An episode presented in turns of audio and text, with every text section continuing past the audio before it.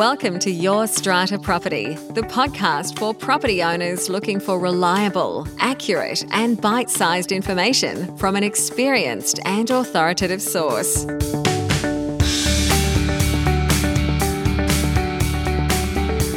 Hello and welcome. I'm Amanda Farmer, and I have with me today Rena Van Elst from Strata Central. How you doing there, Rena? Good, Amanda. How are you going? I'm going well. I have had a fabulous couple of weeks in Strata since I last chatted to you. How about you?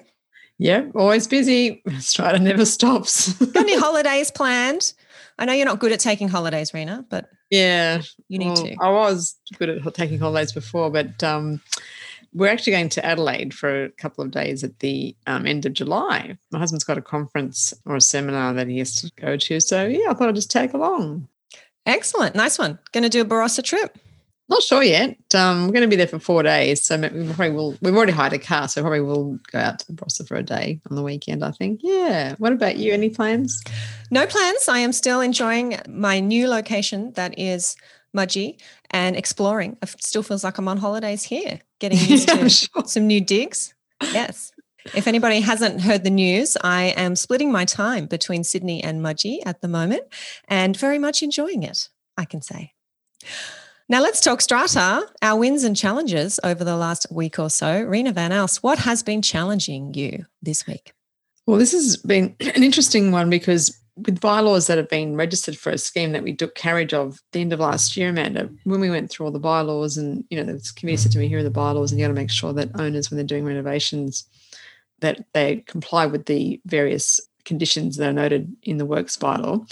I noted that a number of owners had passed special bylaws for their own renovations and they had referred to plans, but none of the plans have been registered at all. So all mm. the plans are missing. So what I'll have to do now, there's two more bylaws that have to be registered coming up for two more renovations. And what I'll be doing is um, just inserting all the, I'll have to locate the minutes of the meetings where those bylaws were passed, get the plans, and then put those plans into the consolidation when it's completed because otherwise those plans are referred to and not included. So I think it makes it difficult for people that are doing searches or if an owner was to buy that apartment, if they were selling it, there's no plans referred to at all in the bylaws that were passed for their renovation works. And I just don't know how that would happen. I mean, mm.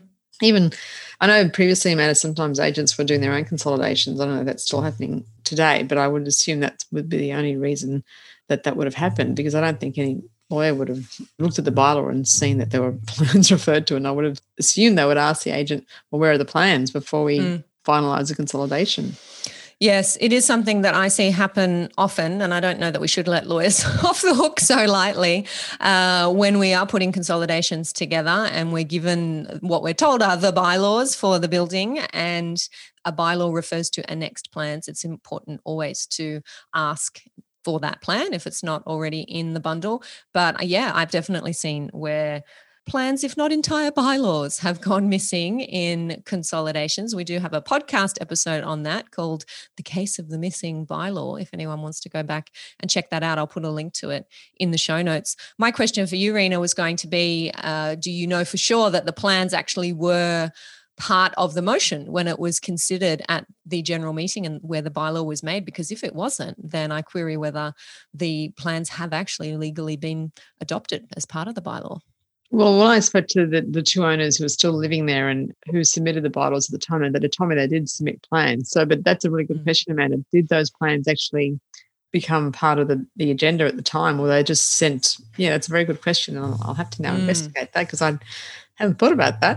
It's always yeah. something else. It's just sometimes, as we know in Strata, it's always another sort of thing that you never would have thought of, like you've just mentioned now. Like, were those plans, even though the, the owners told me the plans were submitted, were they submitted with the agenda when the bylaws mm. were presented for owners to consider? It's a very good question. Mm, because our bylaws do expire if they are not registered within six months of the date they are resolved, specially resolved at a general meeting. And if the plans were never part of the agenda, then the bylaw with plans has never actually been specially resolved. And it is not just, in my view, an administrative error that the plans have fallen off the consolidation. I think you probably can fix that administrative error by putting them back in when the next consolidation is getting registered. But if the plans were never on the agenda with the bylaw at all, I'd be suggesting that you put the bylaws forward again. Yeah, I think in this building, I mean, you know, the owners are very savvy, and I think they if the plan wasn't included because even now we're looking at two bylaws for other owners and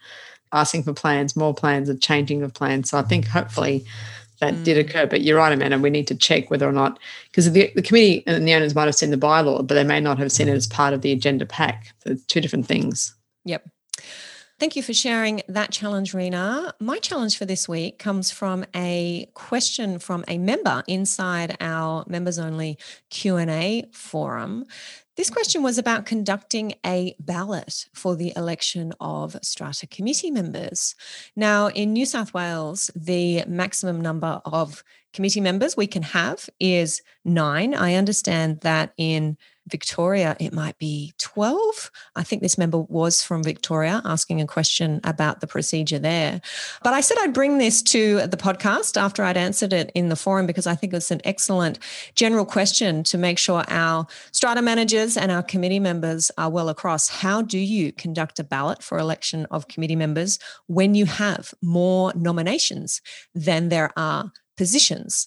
Now, in New South Wales, we decide on the number of positions there should be on our committee before we elect people to those positions. We might decide that we're going to have three committee members. We might decide that we're going to have nine.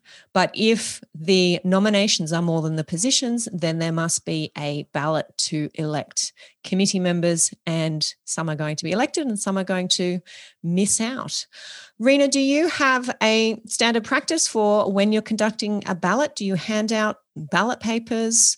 What's your process as a strata manager chairing meetings? Yeah, so if we're in a physical meeting, Amanda, then we hand out voting papers and we basically advise the owners that they need to nominate the maximum number or less. So you actually don't have to nominate if the owners had decided to have nine members, for example, you could only complete five people's names if that's the only five people that you actually want to elect. So you don't have to actually put nine names if there are nine positions. Now, just to preface, go back one step, I think there's a fundamental flaw sometimes in this whole process, Amanda, where managing agents don't put the procedure on the agenda in the correct order. So the first mm. thing is to take nominations close nominations, then set the number, not the other way around. And a lot of people that when we've taken over schemes from other managers saying, oh, no, but we have to set the number first. It's like, no, nominations are taken first, then the number is set after that. And that's why you then know whether you need to conduct a ballot or not, because the nominees would, could be greater than the number that's been decided. What we try and do also when there's such a case that arises, we ask all the nominees, you know, is there anyone that's willing to withdraw their nomination? Because sometimes some people, you know, put their hand up, but really, you know, maybe their heart's not in it, or you know, they say, "Okay, now I'll withdraw." So if that happens, then obviously we then are able not to proceed with a ballot. But if that doesn't occur, we then hand out voting papers to all our owners. If it's online, we have to do a poll online, um, which we've done a few times now. And then the way that the calculations are done is that we get each paper, we put the names, and then we just obviously record the number of votes per owner. And then if there was five members to be elected, the top five numbers by number of votes are the ones that then become elected. So then we mm. basically um, read out those names. We've had a situation where we've had a tie. So let's say there was five people, and then the last two had the same number of votes. Mm. And then we have to then basically put that again to the vote. So we will say to people, you know, using an, either the same voting paper or a different voting paper or show of hands, depending on how people are feeling comfortable, whether or not they want to sort of show their hand in terms of who they're voting for. We then put those two people, and again, it's a show of hands as to who will be elected out of the two people. So mm-hmm. Yeah, it's quite an arduous process in terms of if there's a lot of owners present, if it's a large scheme, you know, it can take up to half an hour, even if not longer, sometimes to work out all the calculations. Mm. And there is helpfully, I think, a relatively clear process for this set out in our New South Wales legislation. It's in Regulation 10 of our Strata Schemes Management Regulation. How do you conduct a ballot for Strata Committee election? I'm just reading through that now, Rena, and I am noticing it does have a subsection in there that says if only one place remains to be filled, but there are two or more eligible candidates with an equal number of votes, the candidate to fill the place is decided by a show of hands of those present and entitled to vote. Yeah. So that is, yeah, we normally do ask for a show of hands, but sometimes people may not want to show their hands. So. Mm, yeah. Now, the member who was asking this question and having this discussion with me in the member forum had said that their strata manager had told them they needed to conduct a preferential voting system where they listed their most preferred candidates at the top of the list. Then the vote for those candidates was given greater weight. Now, I had a look at the legislation. I also had a look at the Victorian legislation. Admittedly, it doesn't have the detail that our New South Wales legislation does, but I couldn't find anything anywhere that said a ballot for a committee election should be via a preferential voting system seems to be overcomplicating matters. Yeah, I think you're right, Amanda. I think sometimes there are owners that perhaps don't want to vote for certain people. And you you always know in a building when there's a committee ballot, that means there's obviously either friction or there's disharmony or there's you know, genders or there's people that, you know, want to sort of propagate people that perhaps um, adopt their own views. So the thing is that um, you know, you may not want to vote for everyone that's nominated. So that's why we say to people, you know, if you don't want to nominate for everyone, then you nominate for the people that you want. So as long as it's less than the, than the number that's been nominated or decided to be the number of committee members, then that's fine. So if the positions there's nine members decided, you can just put eight or five or three yep. or whatever you want. So, but yeah, this preferential thing doesn't really make any sense to me. No, not to me. Have you ever had a poll called on a ballot for election yes. of a committee? Yes. I imagine that becomes a little tricky. Just in April, actually. the um, poll was not called on the committee members, it was actually called on, on the number. So originally, ah. the number was set, and then um, there were nine nominations, and there were seven that was decided. Mm-hmm. And so we did it. We didn't do a show of hands. We had to, you know, was a large scheme. We had to basically do ballot papers, and we did all the calculations. And then someone, when we read out the result, someone said, "No, I'm calling for a poll." So then we had to redo everything again through poll, which didn't change anything. I even said to the person, "It won't change anything," but um, mm. I just knew the numbers in terms of the number of proxies, and I just knew how it was all going to pan out. But um, yeah, so we then spent another nearly I don't know, half an hour um, going through that. Yes. Process. And so. therein lies the benefit, I suppose, of having electronic voting platforms where you can click a button, as I understand it, and immediately convert a show of hands voting or your standard form ballot voting into a poll simply by recognizing each owner's unit entitlement and get yeah. an instant result. But that's only possible if you're doing it by Zoom. But if you're doing a physical meeting, Amanda, it's a lot of people also don't like in this particular demographic with a lot of older people that you know even found it hard to fill out a piece of paper you know I mean? like, mm. you know sort of you know showing them how to circle and you got to sign and yeah. I do know that some managers are using the electronic platform in the background of an in person meeting. So they're actually inputting the votes into a system like a strata vote and then declaring the results quite straightforward, of course, if we're on a show of hands. But when a poll is called, then you've already got the data put into the system. You're on your laptop, you can hit a button and then convert those same votes to a poll result. So I can see more and more managers taking up that kind of software, which I think is great. Excellent. Rena, your win for this week, please. Well, this is a really interesting win, I must say. I know I keep saying things like challenges are interesting, but this would have to be the most interesting win that I, I would say we've I've come across, Amanda, in, in since you and I have been doing our podcasts. And what happened was about a year ago, a scheme, a new some owners from another building and they'd, you know, gone to another development and they said, oh, you know, like a new strata manager, we're not happy with our manager. They came and saw me, gave them a proposal, had a meeting, etc. And then I said to them, "Oh, well, you know, you have to look at your, your agency agreement because I knew it was a new scheme, and therefore I knew that it would be only be a twelve month agreement." And um, they said to me, "I know our agreement's two years," and I said, "Well, that can't be right. So you can't have two years." Because at the first AGM, they can only appoint a manager for maximum 12 months in New South Yes. Wales. Yep. That's correct. Anyway, and so what happened was, unfortunately, they, they went to the strata managing agent and said, basically, we want to leave. And they said, he said, no, you've got a two year agreement. And they said, no, as I Hmm. read in the section of the Act, section 50. And I said, no, you- the term at the first annual general meeting can't exceed 12 months. And therefore, you know, the maximum term for an agent is three years after that. So, and of course, he wouldn't agree. And then they end up going to NCAT. And then Oh, wow. and then the um, agent wouldn't turn up, and it was the agent said, "Oh, he, you know, he didn't turn up, or he needed extra time, etc." And the, you know, as you know, Amanda, the tribunal is very accommodating, and people need more Mm. time, even though they've been given plenty of time. And so what happened was basically the agent did not turn up again and sent an email saying, "Oh, I can be there at you know like next week at some silly time," and and he understood that basically that if an order was made today, that he would have to abide by it.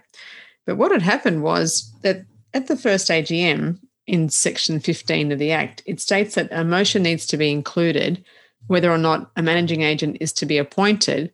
And if they do want to appoint a managing agent, what will be the delegation they will give to their strata managing agent? Mhm. Now, that motion was not included on the agenda of the first AGM. And what had happened was an EGM, which should have been a general meeting, but it, he convened a general meeting straight after and was Yep. appointed for two years. Now, I told him at the time that is definitely not on because the, the intention of the Act is to enforce that 12 month um, appointment at the beginning of the term of the owners corporation when they've had their first AGM. Anyway, what had happened was the actual evidence that he submitted was a different set of minutes to what was actually issued at the time of the first AGM. So the managing agents produced a different set of minutes to show that this had not occurred.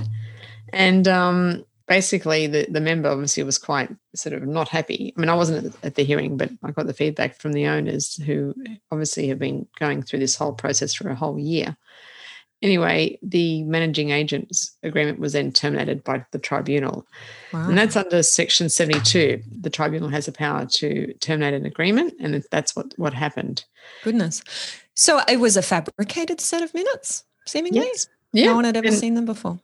Yeah. And even that the owners had had five witness statements as well that they had um, submitted as part of their application as well. So the thing is, which I find really disheartening as a fellow agent, is that it's one thing to you know try and circumvent the law by you know using a loophole, which of course is not really a loophole, but but then when you go to NCAT, you then fabricate the minutes. I mean, that's Mm. just really, I'm, I'm just shocked. That's scary. It Yeah. is very scary, and really, that is like perverting the course of justice. Really, when you think about it, Amanda, it's just um, I'm interested, Rena. I had made a note when you were speaking earlier to ask you what orders were sought by the owners corporation, and you've now said they were orders under Section 72 to terminate the agreement. I'm interested in the members' reasoning when coming to that decision to terminate, because if we have a look, as you've pointed us to Section 50, which tells us when agency agreements expire, it does say that the term of the appointment expires at the end of the period of 12 months following the appointment if the managing agent is appointed at the first annual general meeting. So, from a legal perspective, that agreement had actually already expired. And I'm curious about whether the tribunal gave an order to terminate or made a finding or a declaration that the agreement actually had expired previously. Was this building waiting to engage you? And yes, yes. So Yeah. they had come to yeah, it was a year ago. It was a year. This is how long Mm. it's taken. It's taken a year yeah. for this to um, happen because the original managers agreement was actually dated October 2019. And so when when I saw them in May, they knew they just had like you know I said in October this year you'll be able to terminate. I said three months before that termination, the managing agent should let you know that it's coming to an end, and then that's when you have the time period to actually let them know that you're you know, seeking other proposals or Mm. whatever. So yeah, and that's just how it all happened. So the orders are that under section 72.2 that the respondent return to the applicant on or before a certain date any documents or other records related to the scheme.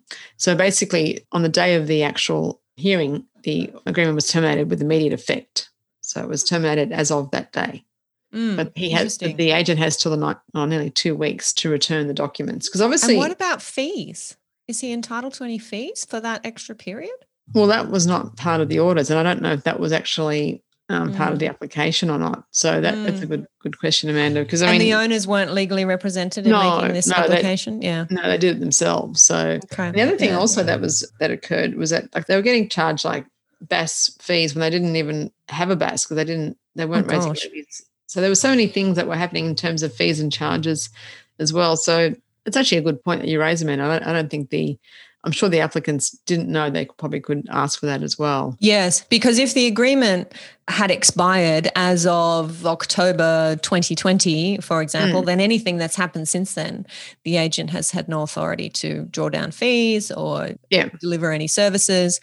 And in my view, the owners corporation shouldn't be paying for that. But if the tribunal has made a finding that the agreement is only terminated as of the date of the hearing, then unfortunately yes. they may have lost that opportunity. opportunity.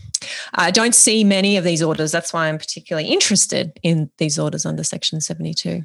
Yeah, I mean, this is the first time that I've seen this happen. And I, for the listeners out there, I mean, we all know that the the reason that the act changed back in November 16 was that many buildings were bound by long agency agreements when developers, you know, had the majority voting rights at the beginning of the scheme. Therefore, you know, that was done now to give people a chance to have 12 months with the current agent and then if they want to continue on after that. And mm. so for someone to try and circumvent that by holding a general meeting straight after and not including that motion on the agenda is really, to me, a blatant sort of disregard for um, the intentions of, of, the legislation. Not that the intentions, I mean, the legislation is, is quite black and white in that respect, Amanda. And mm. I was thinking also, I don't know how many other buildings this Australian mm. managers where that's been done before and they don't even know that they, you know, unless they go somewhere else and seek some advice, they probably don't know that they can't have been appointed for two years at the beginning. So, mm, yep, that is true. Thank you so much for sharing that, Rena. I'm sure that's going to be helpful to a number of other listeners to at least be aware of this kind of issue. I'm going to wrap up with my win for this week. I have recently started working with a new client. This is a matter that I have inherited from another lawyer.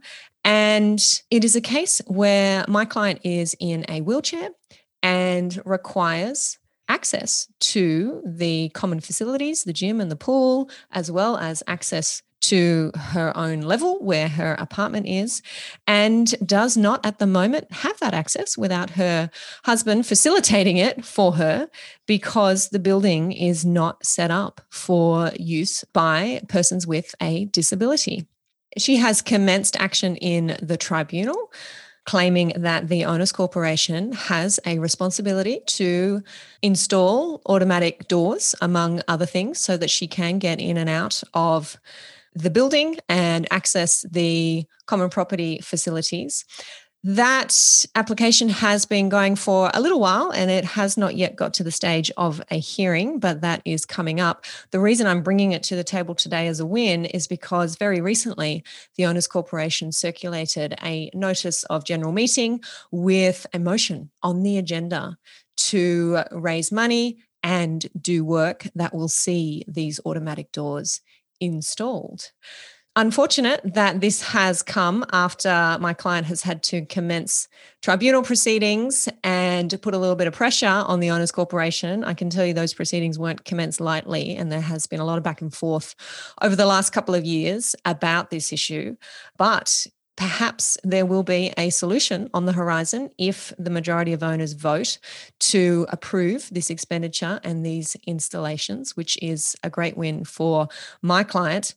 We have discussed previously on the podcast the range of cases in New South Wales, also in Queensland. We have a case in Victoria where our tribunal and our courts have been finding that owners corporations are responsible to alter, to upgrade, to change the common property to ensure that those needing disability access do have that in place so that if they are in wheelchairs or they require automatic doors, ramps, things like that, then owners corporations are responsible for putting those in place. We have the Knox decision KNOX in Queensland. We have a black decision in Victoria. We have the Hulina decision some years ago in New South Wales. So I make no assessment as to whether those decisions may be right or uh, helpful, but it is interesting to see that owners corporations are cognizant of those and taking steps to facilitate that access for persons with a disability. That's a great win, Amanda. I think it's so important for people that aren't able to, you know, use the common facilities to be able to just have the doors opening. I mean, I remember when I broke my leg back in um, August 2018, and it was really funny because even just being at the lights where, you know, I had a scooter thing that I was given so I could put one leg on and I could use the other leg to walk mm-hmm. on. And just being at the lights and, you know, when there was, you're trying to cross the road and you have to like you lift up the walker and put it over the curb if there was no sort of um, ramp at, at, lights. Even at home, and I mean, I, I live in in a three story walk up, and I'm you know trying to get up the stairs and mm. using. I had to use my crutches, but then my husband would have to bring up the walker and just all those things until you actually and you go shopping and you're trying to go into the bathroom and then you can't even open the door and you're trying to open the door and get your walker through and just things like that. I remember also years ago, I think you and I have had this discussion before and one of the owners um, who's on a wheelchair, the lift doors were closing very quickly. And so he was trying to explain it to me and to the building manager. And I said, okay, well, let's try and have a look and see if we can change the timing so the doors would close a bit more slowly. Mm. Anyway, and so he said, yeah, well, I've got a spare wheelchair. You get into the wheelchair and you try and do it. I thought, oh my God. So I actually yes. did that. And yes. for the first time, it really made me feel like, yeah, when the doors are closing on you and you're trying to get into a, a lift, it's really not comfortable and not right that you know everything takes so much longer and it's just so much harder for people and until i think you're in that situation yourself amanda i think mm. owners don't really understand they just think about the expense they don't really think about the amenity and that you know one day that could be them. And with owners downsizing from you know larger homes and, and buying into strata schemes you know that's going to be more of, an issue moving forward if buildings yep. don't start thinking properly and making some provisions in their budgets for future upgrades where needed. Yep so much so, yes, I agree. And I do expect that we will see more of these cases in favour of those who are making these claims under both disability discrimination legislation and, depending on what state you're in, under your relevant strata legislation as well. In some states, the ACT is one. There is particular wording used in the legislation, which, in my view, uh, puts more pressure on owners' corporations to actually ensure residents have access to common areas and to be able to get in and out of their own home. Yeah. So I will uh, continue to update you on that one as I can. And if we end up with a reported decision, I will let you know about it. I think that's it for this week. Rena, anything else to add? Oh, all good, Amanda. Thank you. All good. Enjoy your week in Strata. I'll catch you next time. See you next time. Thank you for listening to Your Strata Property, the podcast which consistently delivers to property owners reliable and accurate information about their strata property.